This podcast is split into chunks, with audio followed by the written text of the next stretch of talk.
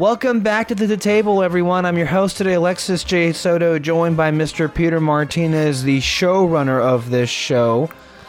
Um, back from our extended hiatus of Tron month, which I really enjoyed, and I'm sure uh, Peter did as well, and hopefully you, the audience, did too. And now we're back for a, a highly anticipated horror themed month. Uh, what kind of horror? Peter will get into momentarily. Uh, just a reminder you can catch our podcasts every Wednesday as they drop. So, Peter, would you like to uh, take the reins as to what our listeners can be expecting for this month's batch of episodes and also um, why you arrived at the particular theme. And, and, and people should realize Peter had a lot to work with in terms of like w- what theme uh, we wanted to do for horror movies. Because I think you only get to pick three or four for a month. So Yeah, at most four. Well, as everyone knows, it is Ghosttober, the the spookiest of spook seasons, and um, the three films this year, this Ghosttober, that we shall be discussing onto the table, are all ghost films, and the reason for that was why the fuck not? Get out my grill. Uh, well, mostly because we had already decided to discuss the show The Haunting of Hill House and The Haunting of Bly Manor on the regular Red Spotlight. And then we were also going to do audio commentaries on, what was it, The Shining and Doctor Sleep. So we already had a ghost theme kind of going on, so I said, fuck it let's let's just go ahead and continue it and it'll help me narrow down more what exactly films I would pick specifically. Uh, so as always, I attempt to pick films that the other individual that is part of the discussion would actually enjoy. I am not here to punish them yet. There might be in the future some that I would like to punish them with, but not today. Today, I picked a film uh, to start off Ghost Tacular Ober Tober awesomeness. I picked a film that I had assumed that Alexis would like because it was produced and maybe a little bit more than that uh, by it was uh, co-written, yes Stanley produced, Kubrick. co-written. Oh, co-written by Stanley Kubrick. We are, of course, talking about Poltergeist, 19 to film, officially, uh, at least what it says on the film, directed by uh, the master of horror, Toby Cooper. Sorry, not Toby Cooper, Tobe Hooper. He also, of course, um, was the director of the Texas Chainsaw Massacre. So yeah. Oh, uh, um, that's the way. Before I ask you what you felt about the film, I should go ahead and do a little rundown on the film. Surprised if anyone hasn't heard of it yet, but here we go. Poltergeist, directed by Tobe Hooper. They're here. Steve Freeling lives with his wife Diane and their three children, Dana, Robbie, and Carol Ann, in Southern California. Oh, I've heard of that place. Where he sells houses for the company that built the neighborhood. It starts with just a few odd occurrences, such as broken dishes and furniture moving around by itself. However, when he realizes that something truly evil haunts his home, Steve calls in a team of parapsycholo- parapsychologists led by Dr. Lesh to help before it's too late. So, Mr. Soto. The movie was great. It was awesome. I loved it. You, you can continue with your remarks. that's that's it. Well, that's where we were starting off. I mean, if you want to get my initial impressions, that's what I felt. Okay. Um, so no, I mean, it just I don't like being put on the spot here. Um, what do you, what do you I don't mean know. put on the spot? This is literally what we come to know, do. I just I know, I know. Um, I don't know what else I can say. Uh, I found it to be highly uh entertaining. Um, and yeah, I'll we'll get into it as we discuss the movie. okay. I don't know. You're not selling me on the fact that you liked it, but okay. Um, why don't we start at the the very beginning with this film, which is before the even film was made. Um, Steven Spielberg this film very much feels like a Steven Spielberg film. At least in, in my mind. When I watched it, it felt like a Spielberg film. Uh, but it's not officially directed by Steven Spielberg. It's directed by Tobe Hooper, who Tobe Hooper is a good director. Um, but ever since the movie came out, there has been rumors that Spielberg was behind the camera a lot more uh, then let on, you the crew basically came out and said, mm, he was behind the camera a lot, lot more than many would think. And also, I believe 1982. Uh, I for why he wouldn't have just directed it himself, I don't know. I don't know if you did any research He wasn't-. Making a movie at that point, was he? I feel like he's always making movies. So I don't know, especially in the eighties. but why Yeah. he wouldn't have? Again, I'm not entirely sure. But yeah, that's that's kind of the first stop with this film is that it feels, you know, whether it's true or not, that Spielberg actually directed a good chunk of this film. It feels like a Spielberg film for the most yeah, part. like that's one of the first Uh, things I can did say. you feel like, that? Uh, yes, I felt that very much so. When you when I found out that Tobe Hooper was a director of uh, such works as Texas Chainsaw Massacre, which a movie I would never see willingly or voluntarily, and that could be a future to the table at some point because I still haven't seen it. Because why would I? Um, I'll say the film's very different than Poltergeist. Well, that's what I was gonna say though. Like, I haven't seen the movie, but knowing from look, a lot of I, people should. I feel give me cut me a little bit of a break here. Um, when it comes to works like Poltergeist or The Wizard of Oz or some other things, look, a lot of these films are so inherent in pop culture and are so spoofed on by other works that follow. At some point, you're going to come across something in which you've basically already seen this movie, you just didn't know it.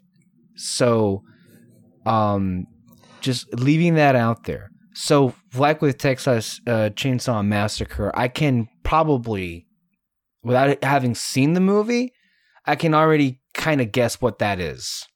It's a, a slasher fest and stuff that I, as a kid, would not enjoy whatsoever. Um, it's a cultural osmosis, as I like to call it. That's that's definitely a phrase for it. But this poltergeist definitely didn't feel like a, a Texas Chainsaw Massacre to me. It definitely was the kind of horror stories, uh, horror story that I am interested in. Uh, with it, you know, the the whole supernatural effect. So that also may have, uh, you know, helped out your, I guess, line of thinking of like films, horror films that I would like uh, and that stuff I'm I'm always interested in. But this, and I think it was I- I've known for a while that Steven Spielberg uh, produced this movie as well as co-wrote the script, which uh, is very unusual for him to do. He never writes the screenplay, much less directs. I saw uh, in the credits. I think it also said like story by. So he Yeah. the story idea was by Yeah. him, and then he co-wrote the script. There was a section I think in the Spielberg documentary where they they talked about this particular time period um, and how you know part of what influenced him to do this story was as a child he would constantly uh, uh, play scare pranks on his sisters so that was kind of the inspiration uh, to write um, this story so that's as far as i know of you know kind of the origin of this but nevertheless, it is very unusual. I think the circumstance of this, like his involvement, he co-wrote, he produced. Why wouldn't he then just direct? That's not necessarily like him, and you're right. Um, although that being said, and from what I've seen, there have been um, contradictory positions about his full involvement with this, and this isn't, I think, not the first or last time that these kind of stories have um, followed Spielberg. I know that there are a whole bunch of like group of thought that believe that Spielberg helped George Lucas make episode 3 or directed Oh, some yeah. scenes. I don't know I don't know what I guess evidence there is to suggest that besides that episode 3 is a better directed film than the other two, although by how much of a mile I'm not so sure. I was gonna say, I'm, go- I'm going to assume they mean maybe some of the individual scenes are better directed. maybe certain Um, shots. but, uh, perhaps I don't know. Maybe that's something that uh, George let him do, considering that Spielberg gave Lucas the reins to basically Indiana Jones four. So maybe they were like, "You give me one, I'll give you one." I don't know what happened there, but um, it is very interesting uh, when I learned about uh, who exactly Tobe Hooper was and how this particular film, Poltergeist, is so unlike anything else that he's done. Uh, not just Texas Chainsaw Massacre, and then when you also just take it the mo- take the movie at face value, it is just littered with the kind of stuff that Spielberg is known for. It felt very Spielberg, not only from I think the the you know the family, but the the emphasis on like child actors, um, even just I guess the tone of it. Like it, it he was, I think, uh, going for something uh, that I think would be scary for a particular demographic, not necessarily. I feel over the top with it. I Mhm. was uh, hearing that he was fighting for that PG rating because at that point there was Yeah. only PG or R rating. There wasn't a PG 13 rating, which Spielberg himself did help create the PG 13 rating down the line. So, um, yeah, it's a very interesting film. Um, and I, I didn't want to say too much at the beginning of it because I just wanted to get straight into this because I feel like a lot of it really um, gets us in a good place of understanding this movie. Um, Mhm. But you're right, though. It, it it it may as well be considered a Spielberg movie. Um, this would be the only horror film beside, I think, Duel. Uh, I think in his entire filmography, unless I'm missing something, yeah, or films that he's worked on from a personal perspective. Duel would strictly even fit under horror, maybe thriller. Right. Okay. Trying to think what else. Jaws. How can you forget Jaws? Oh, that's right. Jaws. Jaws. Yeah. literally the Um, movie that yeah. made him. That's right. So you have horror, poltergeist, and you have Duel. Although Duel did come before Jaws. It was Yeah. the TV film. Duel was technically like his first film, Mm-hmm. but a TV film. It was a TV movie that he basically was like made it feel like a feature film. Mhm. Yeah. Um, one of the things I like about this film, again, it's it's one of those films, and I really like films this way, where it starts right at the beginning of the action, and then Yes. once the action's done, the film ends. It doesn't. It doesn't Yeah. fuck around with your time. Well, that's very much Like- of its time. I feel though, like that. That's Yeah. isn't, it, isn't that the case? Because a, lot of movies Mhm. these days um don't do that. you know, like the climax isn't the end. There's like a lot of padding, there's a lot of filler, there's a lot of dialogue scenes that don't need to be in there. And this kind of reminds you um you don't always need that. In fact, in many cases, you'd be better off not needing that. You know? Yeah. I, I love a tight film where it's just like you're thrown in, you experience it, and then it ends. And then it's like, great. Boom, boom, boom, boom, done. Awesome. Uh, the last film that I kind of saw like that was, um, and I really liked this one, the uh, Crawl with the alligator. Oh. The alligators. that was fun. That was good. Yeah. Where it starts and it's like fu- fucking alligators, you know?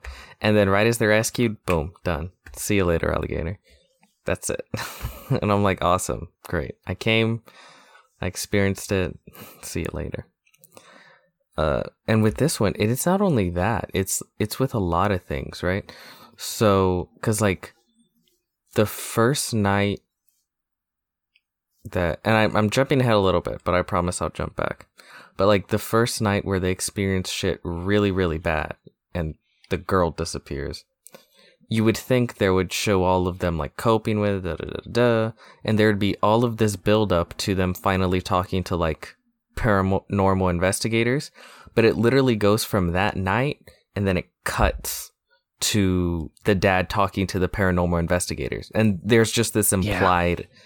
like this has been going on for weeks, you know. But you don't show them like slowly like losing it, talking to the cops that their daughter's missing, you know, like stumbling upon the paranormal research somewhere and then then then going to talk to them. It's literally just like they experienced it, boom, right next to go right back to the paranormal investigator so you can get back to the the ghosts. Which again, I, I actually appreciate just how compact and just tight the film is. I I that's one of the yeah. things I enjoy about it. And I wish more movies were like that. Um but yeah, I, like I agree back- with you so mm-hmm. much just letting people know there may be a delay. Uh, that's why we may be cutting into each other here. But mm-hmm. um, that I think speaks to the era uh, of of filmmaking. Like it, it, I just even the best of movies these days have uh, issues with, uh, you know, just getting to the gist of things. You know. Yeah. Because I think like there's this perception I think by modern day Hollywood. And again, what that is anymore in the age of COVID, who knows? But as far as like with like big movies or big blockbusters these days, there, uh, the impression definitely is out there that, well, if you want a big movie, it's got to be two hours, 215, 220, two and a half. Uh, the length of the film definitely, I think the average length of big movies has gotten longer and longer. I'm not even sure how long this movie is uh, Poltergeist. Um, but it didn't feel long. No, if that's a good indication. 114 minutes, so it's not short, but it ain't like two and the two and a half hour type shit that you see nowadays. uh, yeah. So the movie began. It literally begins with that the the first contact of the ghosts with the the little girl Carol Ann.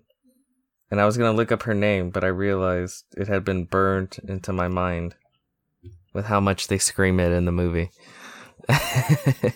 Carol Ann. I mean literally. Carol Ann. Carol Ann. mommy, mommy. Um that's, that's the whole fucking movie right there. That's the script. Uh, yeah, it literally starts with them all asleep throughout the through through the night. You know, fall asleep in front of the TV, and then it does it does that thing that TVs don't really do anymore, or do they? I don't even know. Um, I'm a no, they don't do that. What happened was is at at, at a certain point. So this was the early '80s. Mm-hmm. This is a time in which there were only really three big channels, three big networks, um, and once they conclude their broadcasting signal, like around uh, like 10 or 11 o'clock at night, they cut off the signal and that's why you literally cut to the TV doing that. It's like white noise and then the, type thing. yeah, yeah, And then that's her talking to the the little girl talking to the TV. the TV people? The people. TV people.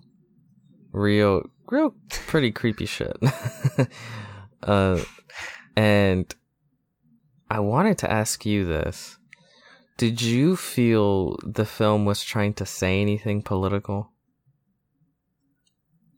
That's an interesting take. Uh, no, it didn't. It didn't cross my mind. But now that you're saying, well, I do know that there is a frequent use of the Star Spangled Banner.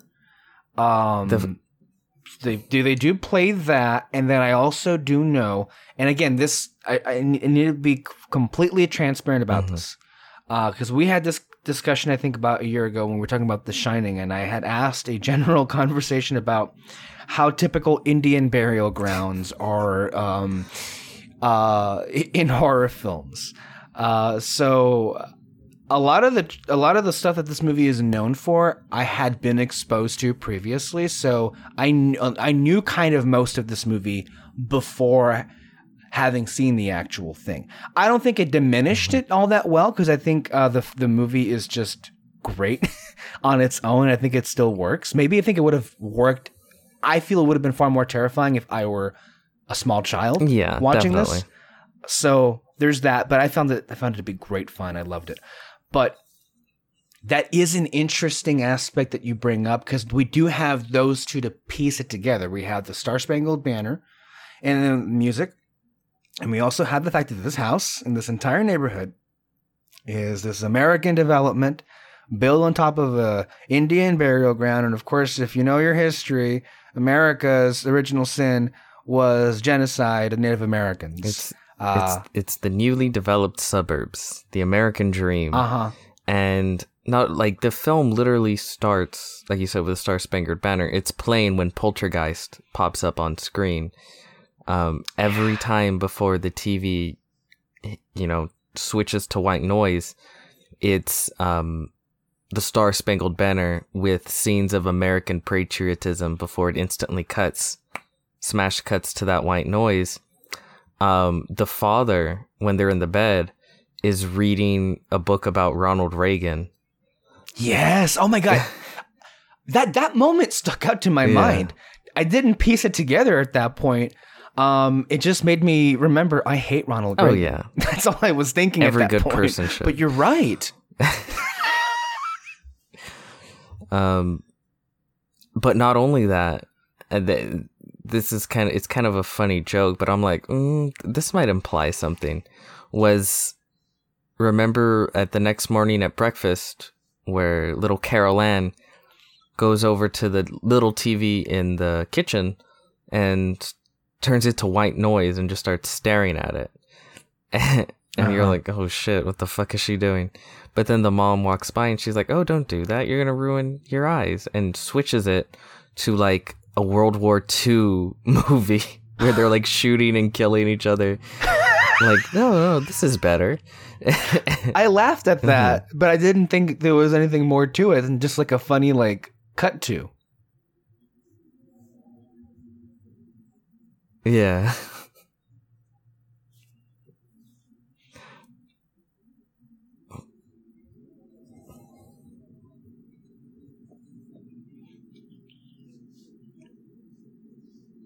Bonjour. As you were so, as you were saying, Yeah. So thinking about this film as I was watching it, I noticed these things more prevalent prevalently for the the very first time. And it got me thinking like, oh, like they just started popping out and I'm like, mm, like I feel like this film is trying to be just a little bit more than just a ooh spooky house in the suburbs type thing. I think the fact that it is the suburbs has a lot to do with it. You know, yeah, it, it, it kind of feels like that and then also just the way it shows just how affluent they are everyone around them like yes, the neighborhood how everything's like oh yeah you know we got a jacuzzi in, in our in our spare room over here.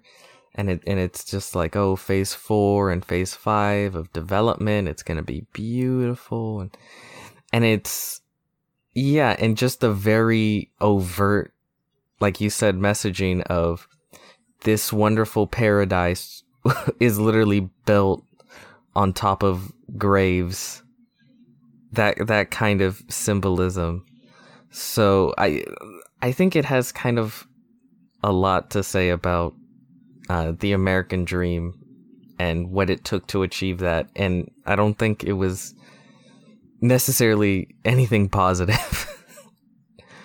um, the way you spell it out Mhm. now, it, it feels like it's a bit too intentional to be an accident. Has there been any on record uh, questioning behind the creators about any of this? I don't know. I did like a quick Google search and I didn't really get anything.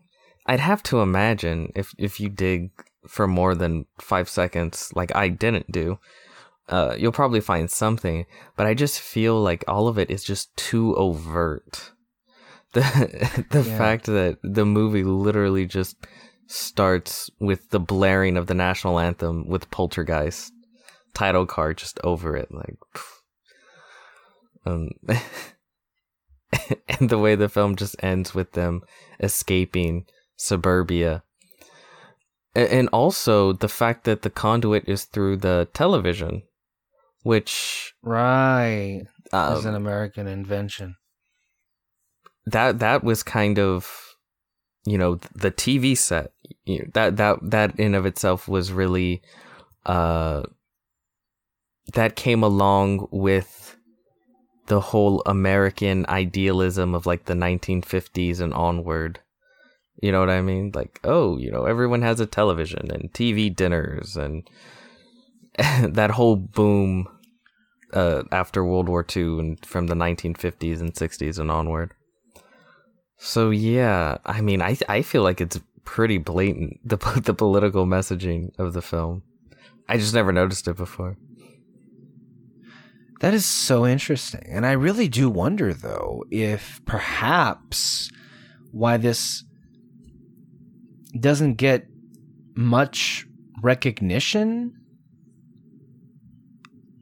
now. I don't know. It, this isn't anything that really is associated with the legacy of Poltergeist. I think most people just remember it as like, oh, that was a really cool, fun horror movie from the 80s. They remember the tree. And that's it. They remember the clown. They remember they're here. Yeah. here. You know, they were. the, yeah, they remember all that other stuff, but sort of the political insinuations, not really. But to be fair, I feel like that's most films. I, I it's I it's, I've sadly come to realize most people don't consume film beyond the the the very very top you know? They never go below the surface just at the very very top. Whatever they see at the top of the surface they just take it at face value. Uh, because there's so many films like I've said, I've seen people be like, "Oh, RoboCop isn't political." So so many people claim that they're tired of politics in their films, and then when you ask them what their favorite films are, it's some of the most blatantly political films, and it's like, okay, I why do you even like these films? Like, what do you see in them? I yeah, so I it's par for the course, I guess. As is our usual conversations it seems like when we're anal- you know analyzing movies. But no I, i'm legitimately curious about this. Um, and I, I, i'm tempted almost to stop this podcast and do an investigative report on what the hell the history of this is because you know you do uh, I don't know why it didn't occur to me. I mean, because I watched the damn movie, but I guess I was more uh, concerned with the damn uh, uh, you know uh, ghosts and uh, the funness of it to even realize it. But you know, those things did stick out. The Reagan thing in particular did stick out. The I do remember the the national anthem. You do remember the bodies coming out of the the end of the movie. Um, So maybe subliminal, uh, subconsciously, I did get it, but that just wasn't. I think where my attention was. Yeah, You know, first viewing, of course, you're gonna be like, "Oh fuck, there's a ghost." Uh, I, I, you know what? I say we, we do some research a bit, and I, at the beginning of the next, uh, uh, to the table, we can have a we have a little update. Sure, that sounds fun. Um, but yeah, that that is a very interesting commentary. Speaking of the dead bodies at the end, did you know at that time in Hollywood, they didn't use fake skeletons; they used real dead bodies. Which Well, there's a time for everything, isn't it? extremely ironic given the message of the film.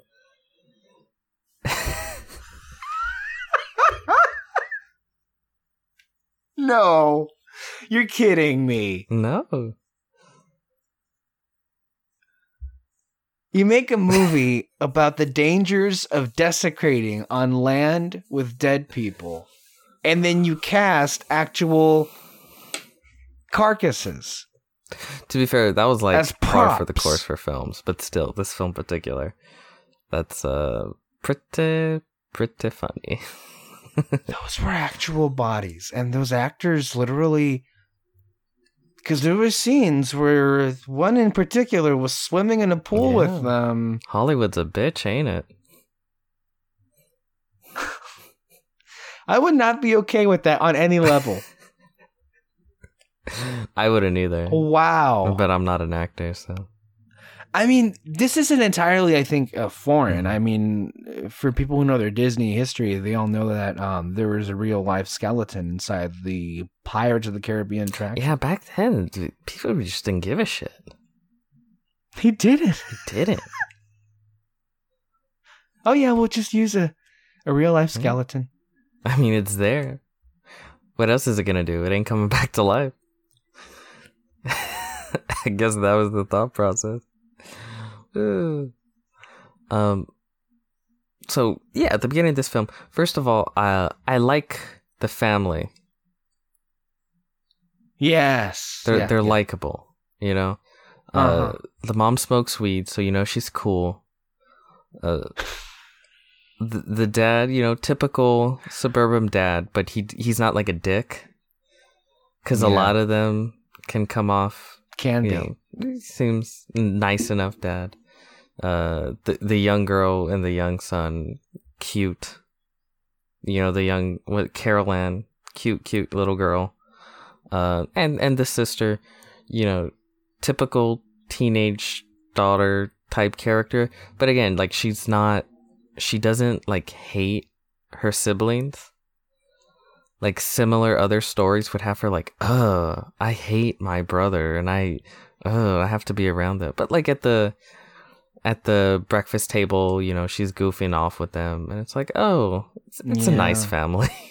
they're they're like, yeah, and and- and this may just be me. I'm not sure if you paid much attention to this as well. I, I agree wholeheartedly. I think that you liking this family makes you like this movie just a, that little bit more. There are a lot of horror films, a lot of haunted house movies where you probably wouldn't give a damn about the characters, um, and that may or may not, you know, come to a detriment with how much you like the movie. In some cases, if they're bad people, you're happy that they're being haunted and they're being disturbed.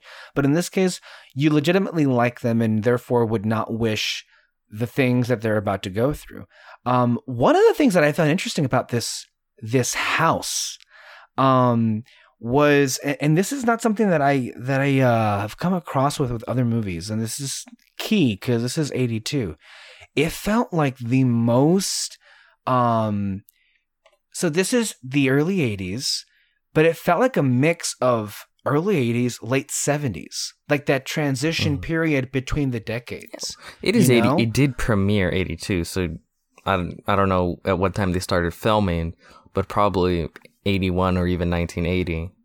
So yeah, Right. it would be pretty early on that sort of transition period.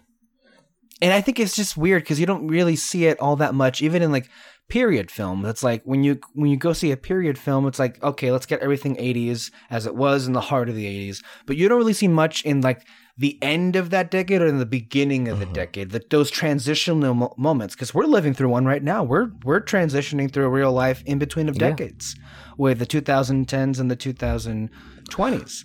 Um and I was ahead. gonna say the kid littered with uh, Star Wars toys.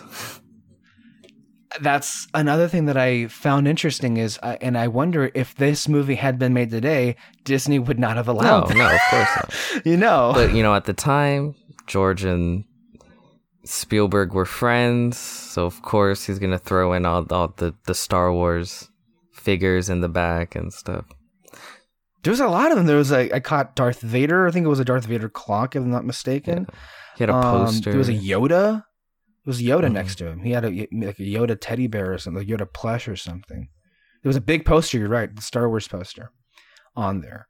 So, and at that point, this would have been post Empire Strikes Back, uh, pre Return of the Jedi. yeah, it would be in the middle of the the whole really Star Wars craze. Uh huh. So that's another. And even I mean the haircuts. You have I think the the classic Bowl. Uh, would that be cons- bowl cut for the little boy, and then you also for Carol Anne you have that longer bowl That cut. felt very the longer. Well, that felt it. Yeah, it, there are similarities, but it felt like Brady Bunch. kind of. yeah, yeah, definitely. Um, it's interesting to see Craig T. Nelson as a young man. I usually know of him in his like his work. yeah, when he's older. I always think Uh-huh. of him as uh, the crazy coach from Blades of Glory. Um, have you seen that movie I think I have, but it's been such a long time. You know. with uh, Will Ferrell where they're skaters? Cause he like, yeah, all I really know him of is like his later work where he's like comedic and he's fucking crazy and it's funny. But yeah, to see him that Mr. young- Incredible. Oh yeah, and Mr. Incredible, of course, yeah. But no, here he's he's great. I like him. He does a good job. Yeah, no, they're they're all really good. Um but no, the house in and of itself, and I think like besides, you know, just the interesting transitional eras, but very good use of your production design. As we're gonna be reviewing the next couple of weeks, um, your haunted house stories need some good houses. You need some interesting, you know, Mhm. a playground here to use in. And I think they used it really well um, for very different effects. Like you have um, the staircase that's used uh, for the introduction of some ghosts. And then most importantly, well, you have the hallway for one really, really uh, cool effect toward the end.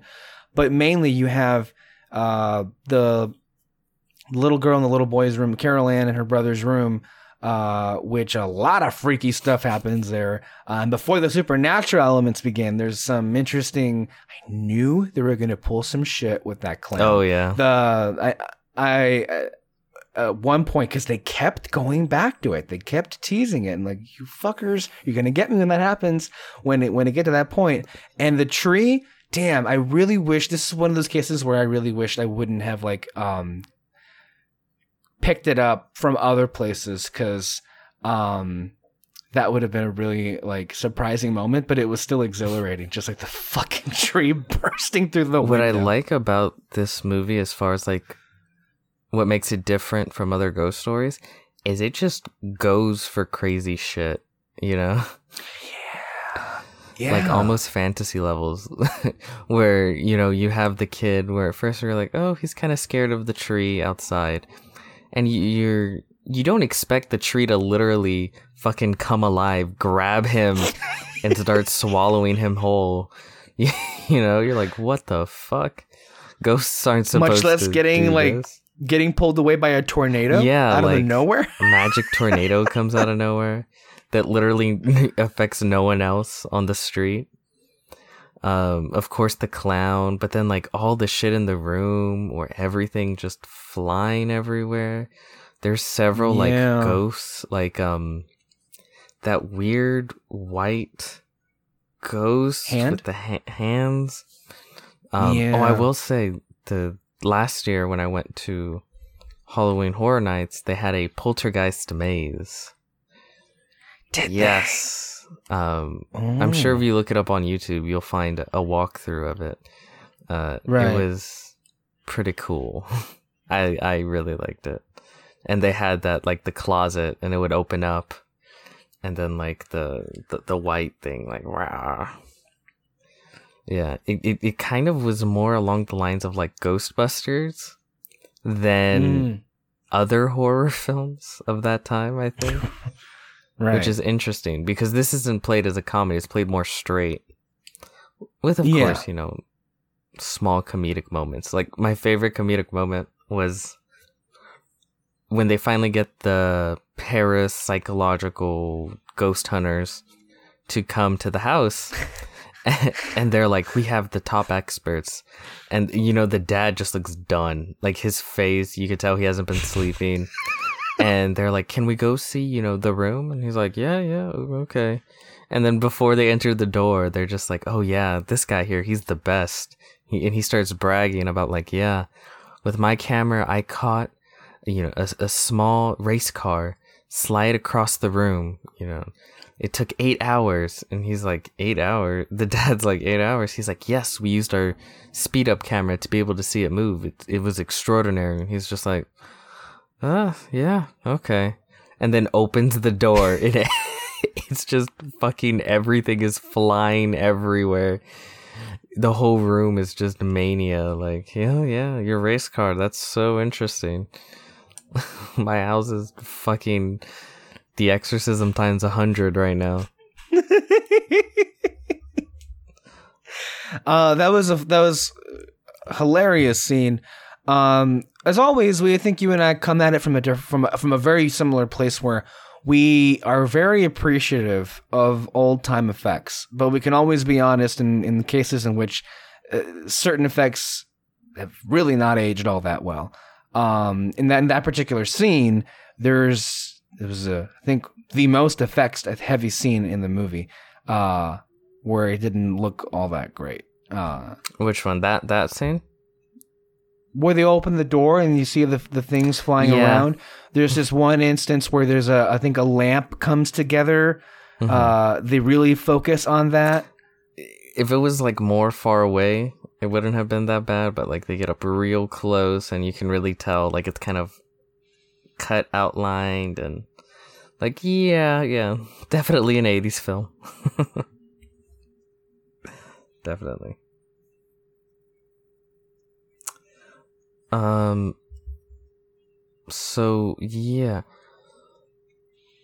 the movie mainly revolves around trying to get back Carol Anne. Because Carol Anne was Right. stolen, taken into the other, the afterlife, go or the in between. They actually have The other side. a bit of uh, explaining about how everything works within the world of th- that. And you know, to your point uh, earlier, those scenes in movies these days are always the the least fun. Yeah. and in many cases they can cause the film to slow and drag for you know exposition dumping and i didn't feel that way about how they handle it in this movie.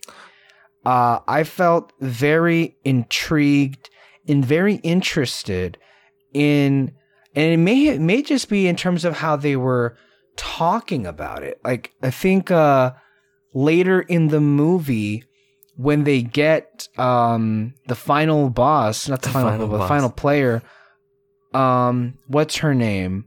Uh the small woman Oh uh yeah. the the expert to come in and then her m- automatically just translating basically ghost into english and really kind of like catching everybody up on oh okay this is what's going on um but her performance and the dialogue that she was given i think sells it more than just oh this is the part where they're giving us exposition they don't really tell you much of anything i mean you kind of already piece it together like where carol anne ford is or in what kind of space that she's in but i think what's most interesting is how that actress that character describes uh, the kind of uh, I guess paranormal activity that's going on. Yeah, she's she's really fascinating. She's entertaining. so whenever she was talking and discussing everything, I was like entertained to say the least. Like one of my favorite things is when they do finally get Carol Anne back and they're recording it. she like the cat she gets the camera to her and she turns she f- flips her hair and she's like this house is clean like she's just an interesting character so to see her um talk and explain things. Uh she naturally drew me in. So yeah when when when there was all this sort of i guess you could call it info dump um it would it didn't really bother me. And plus i i feel you needed some answers just to be like okay well how are you going to get her back you know what is, what is the strategy what can you do what can't you do uh have you seen insidious Of course. Oh, yeah I Yeah. loved it. We talked about this, Did I we? think. Yeah. it, it reminds me of uh that film a lot The yeah first the one. first one Yeah. where they yeah. talk i can't remember what it's called what they call it in the film but when they bring the that one lady in and she's like Right, right. She was also Mhm. really good. yeah Um i think that's why it worked in that film here and of course it it works here as well so no i, I liked all that there was it was just so real quick uh a little bit more on that like well i think what part of it what drew me in especially in like uh first of all from like a in terms of like uh, you know scene dressing and kind of setting the stage together what was so interesting in terms of how she was describing the activity that was going on is she was kind of describing it in a little bit of a beautiful way yeah um, and something, and then she drops the bomb when she was like, "All right, now gather yourselves for this next bit. There's some evil shit in this house that's gonna kill everything." uh, so I thought that was hilarious in terms of how she like, "All right, we'll give you the good stuff first, and then we'll get to the really, really, really bad things that's going on." But um, yeah, it, it was um interesting to say the least of like the stuff that's going on of like um and and it, the the one uh, I forget who wh- what her name was, but the other uh, woman that they first go oh to yeah, yeah. uh, for the majority of the second act, uh, she gets a lot of screen time uh, back and forth with the mom and then um, the boy just talking about um, the things that she's experienced and the things that she knows, which further, I think, build with the other woman they bring in in the third act and for all the action that happens therefore. I did notice that there were, I guess, the second act is seemingly everyone's least favorite, although I was really captivated by the conversations uh, being Yeah. had. I wait. Do people think it's like slow or? Well, to be, uh, let me let me just give you an example. Uh, yeah, basically, I was watching Chris Stuckman's review of it, um, and he was saying that people over time have felt that way about the second act. That it was like everyone, it was just the least interesting, and not much action happens. Really? as compared to the first and third act. I feel like there was a good bit. Yeah, you do have a lot of discussions, which I do think are important because I feel as if this film actively needs you to care about this family and their plight to get their daughter back. Like actively, actively care. But you have the one cameraman who uh, rips off his face in a in a hallucination that yeah. uh, with that Yeah. good 80s uh, makeup gore effects. well, you have the ghosts coming down the Yeah. staircase and being captured on the camera. And that's really interesting. Uh, when they play back and you can look closely and notice like, oh, they're people, you know, walking and they're discussing like, oh, lost souls, you know, what could have happened?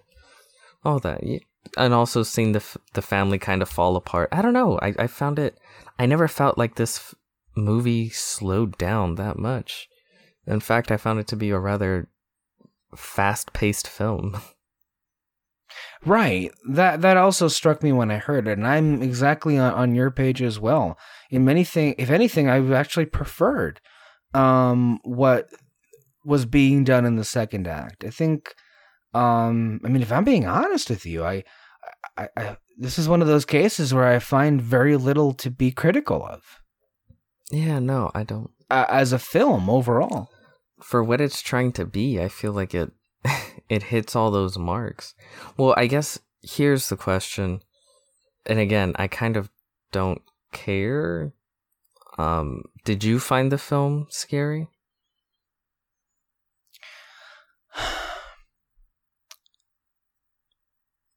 I feel like I'm uh at a I've um acquainted myself enough with this. I think it also helps that I watched Hill House before Yeah. this, so um I think that kind of broke me in a little bit more in terms of like expecting this stuff. So um if but I'm not comparing it to Hill House because it's just not fair. I'm just on its own merits.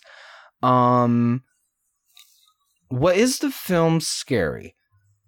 Not necessarily. Uh, well, it is, but does that scare me? No, no, not as much. There were moments that um could. I, I think my terminology on horror stuff is may may not be um as clear as yours. Uh, there were moments where they do a little bit of a like you know these surprise jump scares that Yeah. get you, uh, or like these cutaways that like spook you. So I was spooked for moments. I'll tell you specifically. So when um, they do that scene where the camera, where the chairs in the beginning, um, so the mom is um, rearranging the chairs after they've been pulled away, um, and then she she's looking underneath the counter, and then when she looks back up with the camera following her point, uh, following her, then she's like spooked back when she sees all the, all the chairs stacked on the table. That was creepy as shit. Um, just the fact that I mean, even in the beginning of the film, when uh, Carol Anne walks down the stairs to the TV in front of her father, and she's saying, and she's laughing and having a conversation with something on the TV, and then everyone walks down the stairs and nothing is said. I was like, oh shit. you I'm glad that nothing was said because it, it felt, I think, even creepier. And and then the fact that the next day everyone was like, "That didn't happen. Let's just move on with our lives." You know, we're just going to internalize this shit and move on. Um, the clown. oh fuck that clown. Um, because I know, right? It was so hideous, but how it's used, where um the boy is like looking every which direction, and then you know he's looking under the bed both ways, like left, right, and then it just pops out of nowhere and like yeah. grabs It literally him. like freaking muzzles him with his hand. Drags him under the bed. I was like, "Oh fuck, what's this clown gonna do to this boy?" You know? I know, right? Like was creepy. Um when uh the mom is uh pick oh one of the creepy moments is when the dog was barking at the ceiling. Yeah. That's that's kind of Mm. bone chilling because like we didn't discuss this in, in the Hill House stuff, but like because you know we've all heard paranormal stories of people who see things. Dogs see a lot of things that we don't. see. Apparently, animals all have Um, the sixth sense. That uh, it humans seems that don't. way. speaking of sixth sense, tune in next week to uh to the table. Um, when uh, the mom is being picked up by that particular ghost. Oh, shit. Uh, and is on this lot of sticking a to lot the of rapey ceiling. ghosts going on in this house. What's up with that? they weren't afraid of any uh, touchy feeling Mm. hands. Let's be real about that. Um, and then I think the one that is just horrifying. I think made even more horrifying now that what you just told me is the graves uh, Oh yeah, popping up everywhere. Um, that you know. uh, that the the actress to the mother, she earned her paycheck. She earned that shit. Poor woman. Like they show her take a shower meticulously, so clean, and then. a minute later, she's in a pool of mud and dead bodies. Definitely needed another shower after that. totally ruined the first one. Um, yeah. See, this is the thing. This film to me isn't scary, right? But I don't know. I don't care. I feel like for a lot of people, and this might be weird, right? You would expect the Yeah. number one metric for a quote unquote horror film is that if it's scary. But this is how I feel. Genres are a social construct. Genres are just things we created to make it easier to categorize certain stories. But like Just to put labels, because we're so obsessed with labels. but genres don't really mean anything, right? Because genres are, are just sort of a collection of tropes that we're able to compart compartmentalize and you know understand like oh okay this genre is similar you know this film is similar to this film because it follows these particular tropes and it's attempting to maybe do this so it falls under this genre and da da da da but there are a lot of films out there that just don't fit a particular genre, right?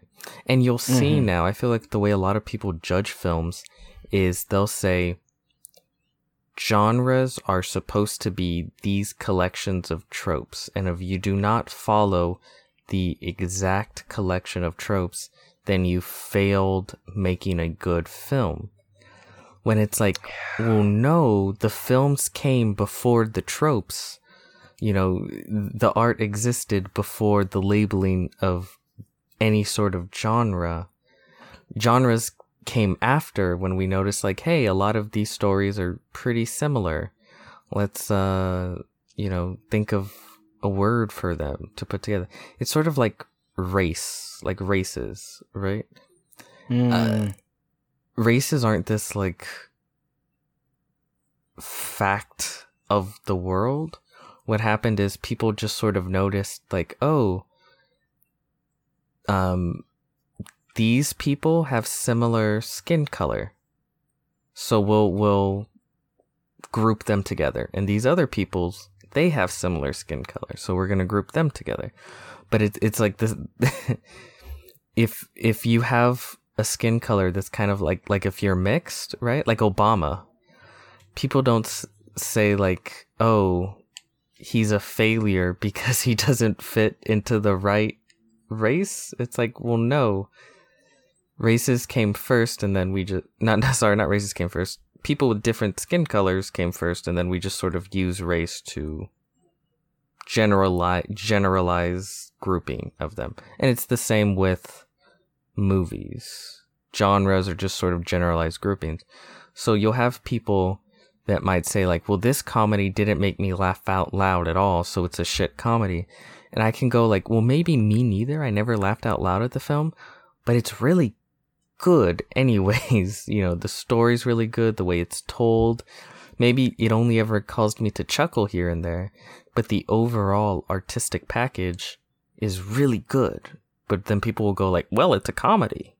You didn't laugh, so that make ergo it's a bad comedy. And it's like, well, and and then not only ergo it's a bad comedy, ergo it's a bad movie.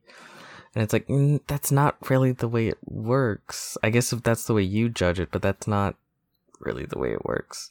And I and that's the same thing with me with horror. There are horror films that have really scared me, but overall, I, they're probably bad films. I would consider them to be bad films. Mhm. But there are films that I've never found scary that are technically under the genre of horror that I just feel are so well put together and entertaining and exciting and I really enjoy watching them that I'm like, yeah, it's a great film. and even great horror film. The atmosphere, you know. Um, sorry, am I boring you? I went off on a little No, I'm listening very intently, and I agree with you. I mean, I- I feel like this kind of happens when we talk about genre, but it definitely does need to be said, and it's a welcome distraction from reality. So, um, I am very uh, captivated by your commentary. Well, that being said, because that is, if I see the negatives that people talk about the film, they'll say that, like, and it wasn't even scary. First of all, to a child, I think it would be terrifying. Oh yes, this is probably the reason why I didn't watch it Yeah. as a kid. So But and then second of all, like I that's not really the metric by which I judge films completely. Right, It might be one of them, but it's not, you know. Uh yeah, the film is I found really, really good. Uh when we talk about the way it ends, not to say the discussion of the film is necessarily over, but the way it ends and it just sort of like okay we're done the story's done so now we're done i love how it ends they don't even speak to each other right? They don't there's no discussion between the family. It's just all hell breaks loose. They get in the car and get the fuck out of there. They're not talking to each other on, on the car ride. When they get to the hell the, the, the hotel they're not talking to each other. They're just kind of like done you know? And then just that one last little uh joke where they throw the TV out before they close the door and just get rest for the first time in months. Uh it's so great. It's just like a little you know, period that little joke where they throw the TV out, shut the door, and then go to credits. It's just so perfect. The little period and then boom, you know, the story's over. And then also you never under you never know what the evil is, which is also something I found Mm. interesting. Because they kept saying, "Oh, there's a great evil in this house. You know, there's good souls and lost souls, but there's an evil, and we don't know the evil." Again, actually, this is really similar to Insidious. Now that I think about it, because it's like a kid that's lost on the other side, and then you have Mm. the certain lady come in and be like, Mm-mm. "Remember when we talked about spiritual sequels?" we Here's another one. um, but with that film, they did show like the evil. It was it was Darth Maul. Uh, yeah. but with this one, they didn't even show it. They're just implied. There's an evil on the other side. I guess they kind of show it with like that giant skull. Remember that like Right. pops out of the closet. I don't know if that was technically. I assume maybe that that's what the evil was. But um, yeah, no. That's a good question. I guess it just assumed that the haunting was, or the people who were doing the haunting were the Native American souls. Well, that's what's cool. You know how we talked about explaining things only when they need to be explained? They didn't need to know who the evil was. Once they got their daughter and shit, you know, they got the fuck out of there. It's like, okay, bye. We're done. no mas. Uh, the story's over, you know. The poltergeist is, is over.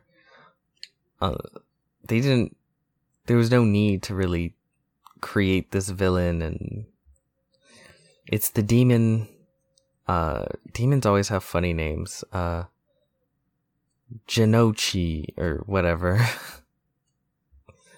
I don't know the Wendigo Pazuzu um but yeah again it, it's one of those things where I love the film. It just starts it goes. You learn what you got what you have to know and not anything more. You never see the the other side so to speak. It's just very ghostbusters. They go through the other side and they come back covered in goo. Yeah. it's it's fun. I really like this film No, yeah, and look, it was. uh I- loved how it kept building and building and building, um, and it almost catches you a little bit off balance. Where right after, where the woman goes, "This house is clean," and they're packing up, and you think to yourself, "Wait, is this movie over? yeah it's a, are- there's a fake out ending Are we done?" Right, like, and then like it. But then it it, it it goes on too long, and then you think, "Oh no, the house ain't clean no, no. This movie ain't over yet. And it saves some of its best stuff for the end. That that that last bit of action was um electric.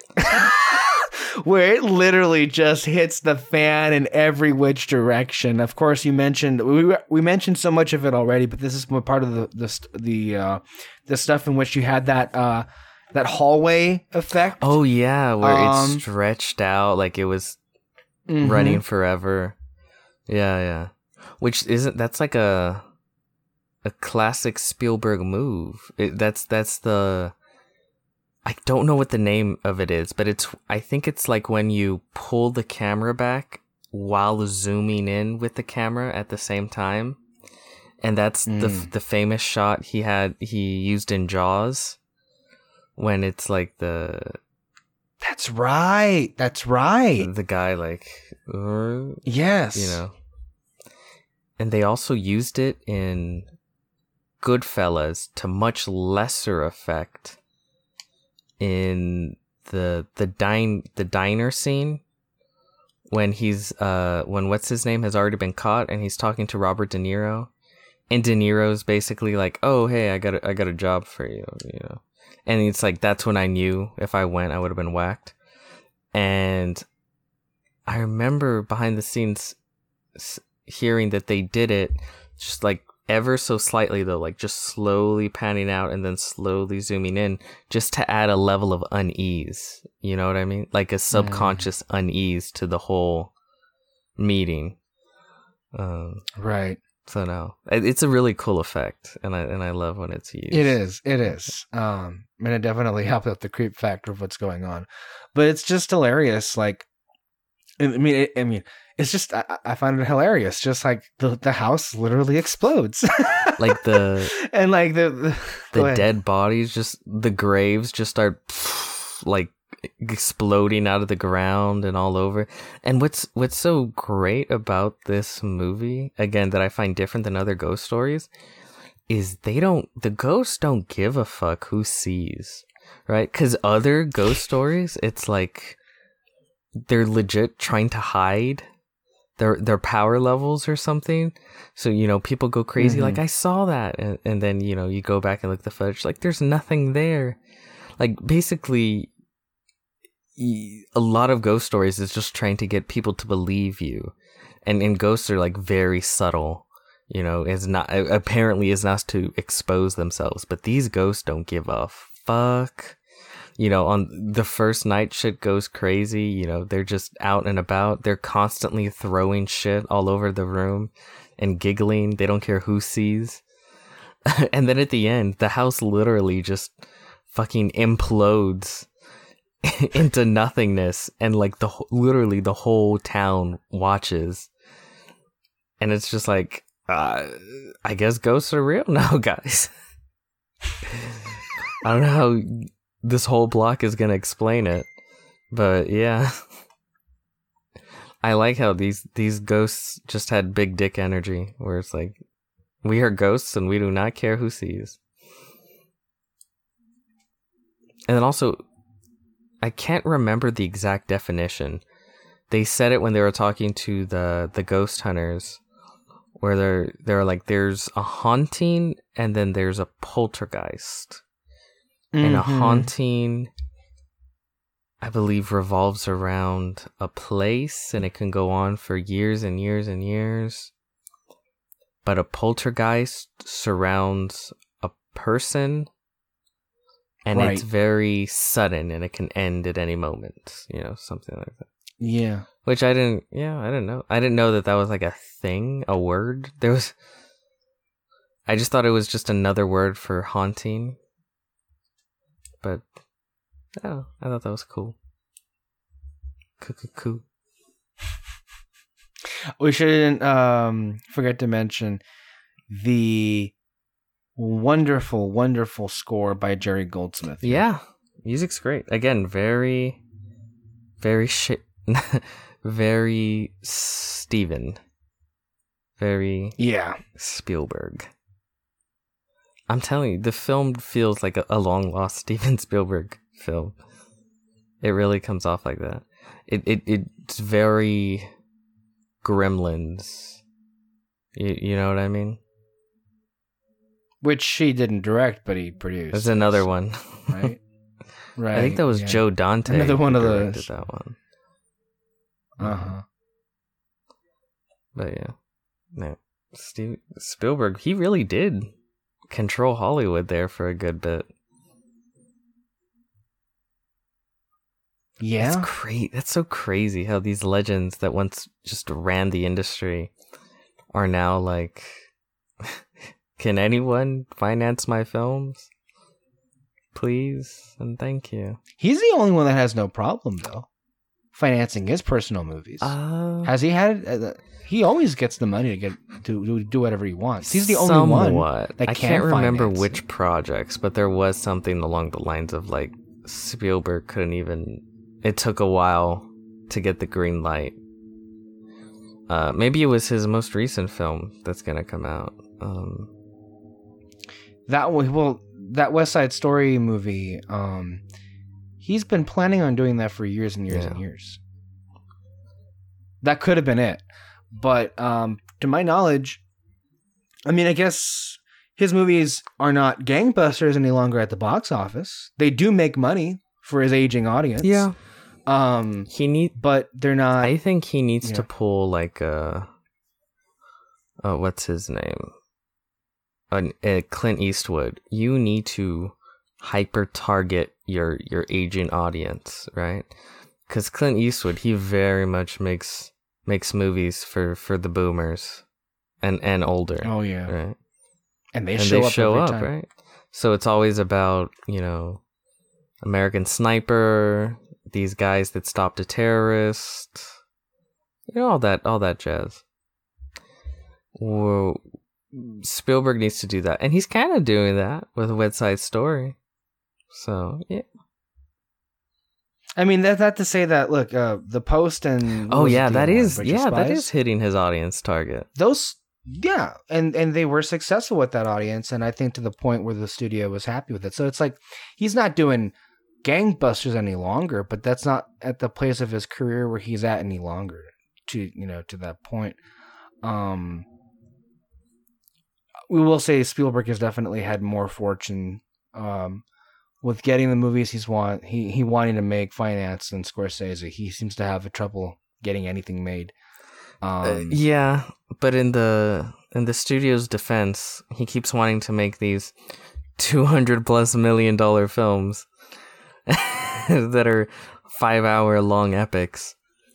Uh, which again, I, very much my cup of tea, but fuck, it, it's not the same as some of these other filmmakers. You know, not even West Side Story probably cost that much when when you're doing uh the post, your most expensive asset is like what Meryl Streep.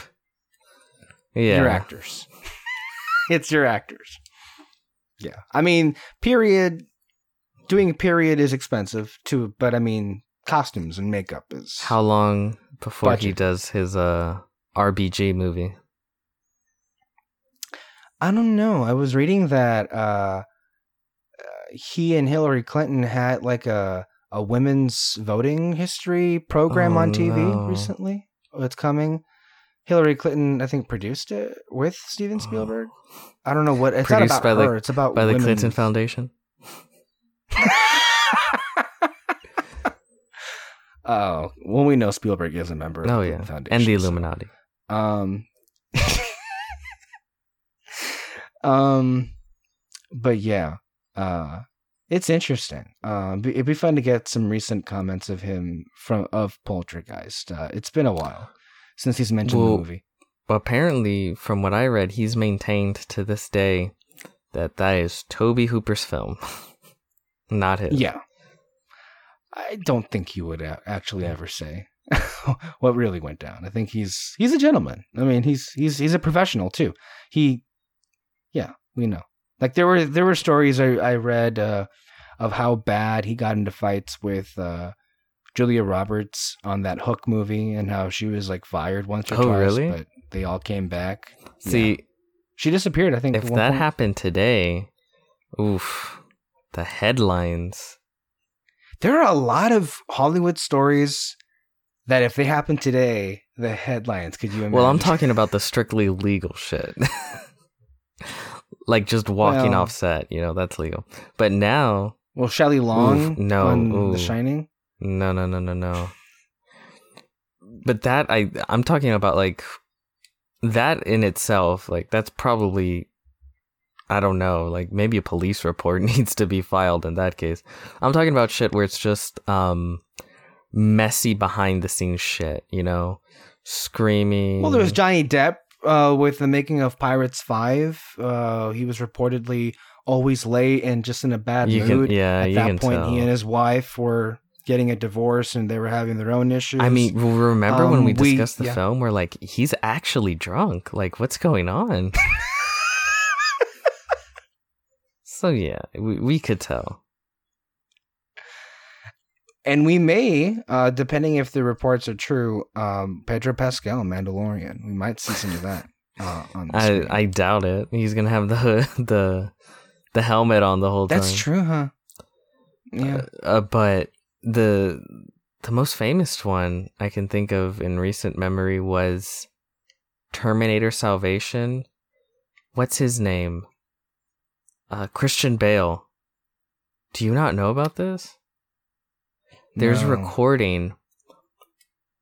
When it came out, it was a big old scandal. Where they're, I guess they're doing a scene. Uh, they're they're shooting it, and then one of the light guys came up. Maybe he came, he came in shot to like mess with the lighting to fix it, make it better, whatever. While he was doing the scene, and he just fucking loses it, and he's like, "What the fuck are you doing? Get the fuck off my set!" You and he just like goes at him. Like there's a point where it sounds like he was about to rush him and like try and beat the shit out of him. And it's like, and it's so funny. He's like, you know what? You're a nice guy, but you don't know what the fuck you're doing. We are done professionally, man. We are done. Like, you never heard this recording? You just- no. If you just No. Google it on, uh, well, not Google it, just type it into YouTube, it'll pop up. Um, but no, like it's him just losing his shit. And the thing is, I feel like this kind of shit happens all the time on Hollywood set. Like the the lead actor punches the director or the or the director and the and then like they fucking go at it. Um I was reading an interview with uh Eddie Murphy talking about how him and John Landis because he directed Coming to America and I guess John Landis was like a real prick to him. And like they had this whole back and forth shit and then uh, like John Landis was really just being a real dick like trying to put his foot down like I'm the director and just trying to belittle um Eddie Murphy and I can't remember at what point of another like he just smacked the fuck out of him and then at the he like completely changed his demeanor moving forward but like it seems like hostile work environments are kind of the norm behind the scenes on Hollywood sets. But now it's like you have minor disagreements on the outcome of a film, and that's a fucking scandal. You know? Well, I mean, there was a story recently that uh, Will Ferrell and Jon Favreau didn't really get along when they're making Elf. yeah. I mean, I now that I think of it, there's just hundreds where it's like main uh the oh one of the funniest is Wesley Snipes in Blade 3 apparently like he only started to talk to the director through post-it notes and he would refuse to say his lines. There was a point where he's supposed to be laying down on a table uh while they're inspecting him and he refused to open his eyes. So he would just lay there with his eyes closed that they literally digitally had to put eyes on top of his closed eyes. In Blade 3 and it looks creepy. and it's like there's so many ridiculous stories of like the crazy shit that happens behind the scenes. Uh, but yeah, in today's day and age, oh f- fuck no, you can't do that. Cuz everyone will tweet that shit out, they record it, and then you're canceled in 2 seconds. Which again, if Not you're being even. abusive, that's a good thing. But if you're just like Mm-hmm. having it seems like a part of the the artistic spark of movie making is just those clashes, you know? to a certain Well, extent. far be it for me to say anything because I've you know I've been had very little uh, limited experience with any kind of production whatsoever, if it could even be called that word. But uh, it just seems like how could there not exist any kind of project where there wouldn't be any kind of differences of any kind? because you have you have the producers that want to be in charge and you know the studios they're like we're bankrolling this so they want to micromanage everything you have the directors who are like this is my fucking vision you have the writers who are like no this is my fucking vision. So bringing it back to Poltergeist, do you feel perhaps there could have been something like that going on with Tobe Hooper and with Steven Spielberg? uh maybe from what it seems like they were cool uh but there could have been something along the lines of maybe the the film was falling apart with Tobe, so then Steven just like came in and started taking over a lot of it. But you also have situations like Return of the Jedi, where you had Richard Marquand, who was the director by Mm-hmm. name, but then George Lucas has admitted that he basically had to like do the day to day job as the director. yeah, kind of like making sure he was like not screwing things up. So it's like, is it? I mean, it could be a situation which like Cooper and Spielberg just basically directed the film together. Which I mean, by all indications, it seems like that's yeah. what happened. Because I mean, Um, Tobe Hooper is pretty talented, like very talented. Uh, right? he's a he's an icon. So the idea that he couldn't do the film, I I don't that doesn't necessarily make sense to me. By the way, he had died recently, and the Academy did not even put his name in the remembrance. Uh, you, you know when they do the remembrance. It's bad enough when you completely dismiss horror as a genre. But you're really going to be that petty where you're going to ignore the people who dedicated their lives to the film industry because of the genre that they're associated in? I yeah, that man horror. This doesn't get enough, I think, blowback every year. But every year there is this by these very elitist groups of people from the Emmys or the Academy Awards, where they feel beholden to just snub people who are now dead in the ground. And every year there is blowback, but not enough to the point where if there's any reform that should be done, and there is a lot of reform that should be done about everything about the Academy Awards, do not misunderstand me. But that is something that I cannot believe we continue to allow is for people, just petty snobs to just say, you know, this dead person I don't like. We'll just pretend they never Yeah. existed. Or, you know, realize that dramas aren't the only films that exist.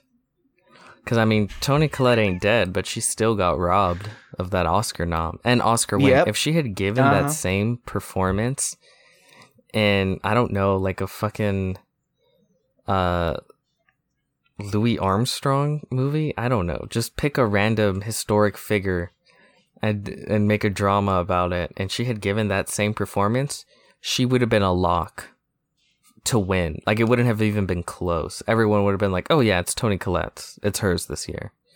But because it was a horror film, Hereditary what? Who? Toni Collette who? I don't know. And again, it's it's all the industry uh, accolade groups. I mean, where was the haunting of Hill House? Yeah, when it came fucking Emmy time. Some of the best television. Fuck. Even horror's getting snubbed at the Emmys, and the Emmys rewards rewards fucking trash. It's crazy. The Mandalorian, what did they win? Seven? Oh no, they got nominated for seven, right? Or did they win seven? Mm, they won seven Emmy Awards. Yeah, there's no excuse. There's no excuse. Um, but Poltergeist. I'd buy that for a dollar. um, yeah. Uh, overall, I really, really enjoyed this, and it provided a bit of joy in this week of mine that had a lot of stress and anxiety to it. So, uh, it was great fun. Uh, Great Classic. start to Ghosttober. Absolutely, absolutely. Do you want to uh, inform our lovely audience what they can expect for the next month? Yes.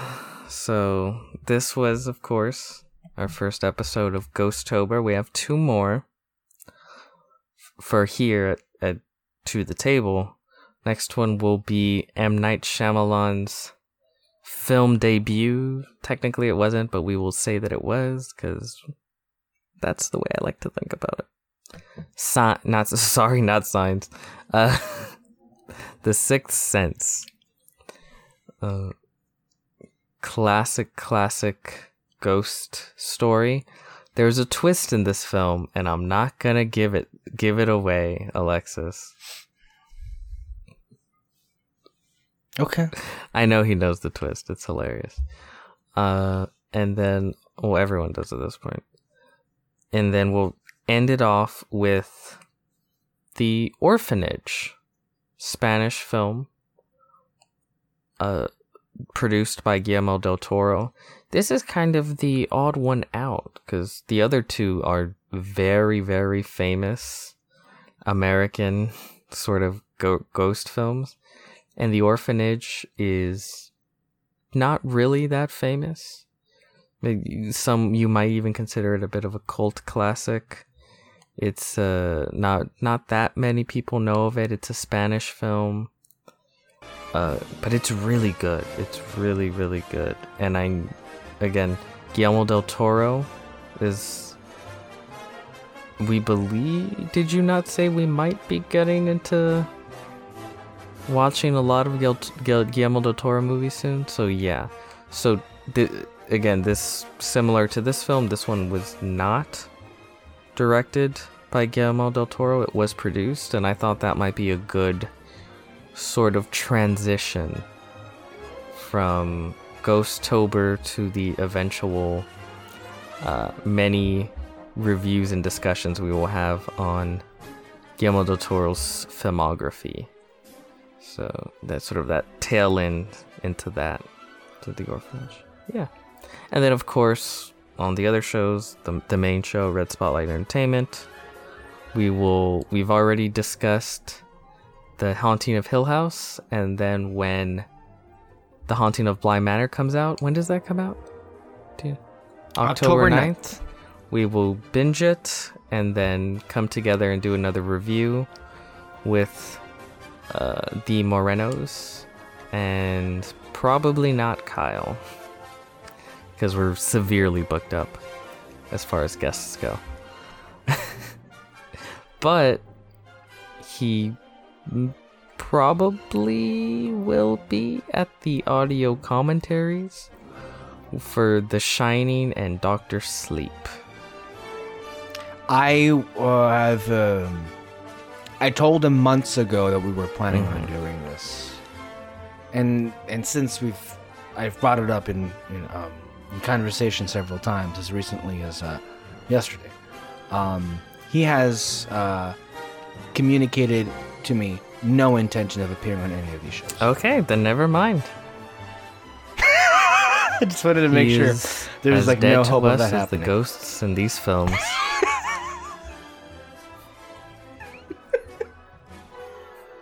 So yeah, that's uh. I mean, he hasn't said that he hasn't definitive, definitively closed the door on it, but he also hasn't bothered to address their existence. So I guess that's kind of where he is with this. Yeah, he's dead to us. That's okay. Well, thank you all for listening. This is a very fascinating conversation here for Poltergeist onto the table. Stay tuned every Wednesday for more episodes, as well as our Red Spotlight podcast every single Sunday, sometimes on Thursdays, and the Fantasy Fair every single Friday. Thank you all. Stay here under our Spotlight Network, and until next time, bye bye.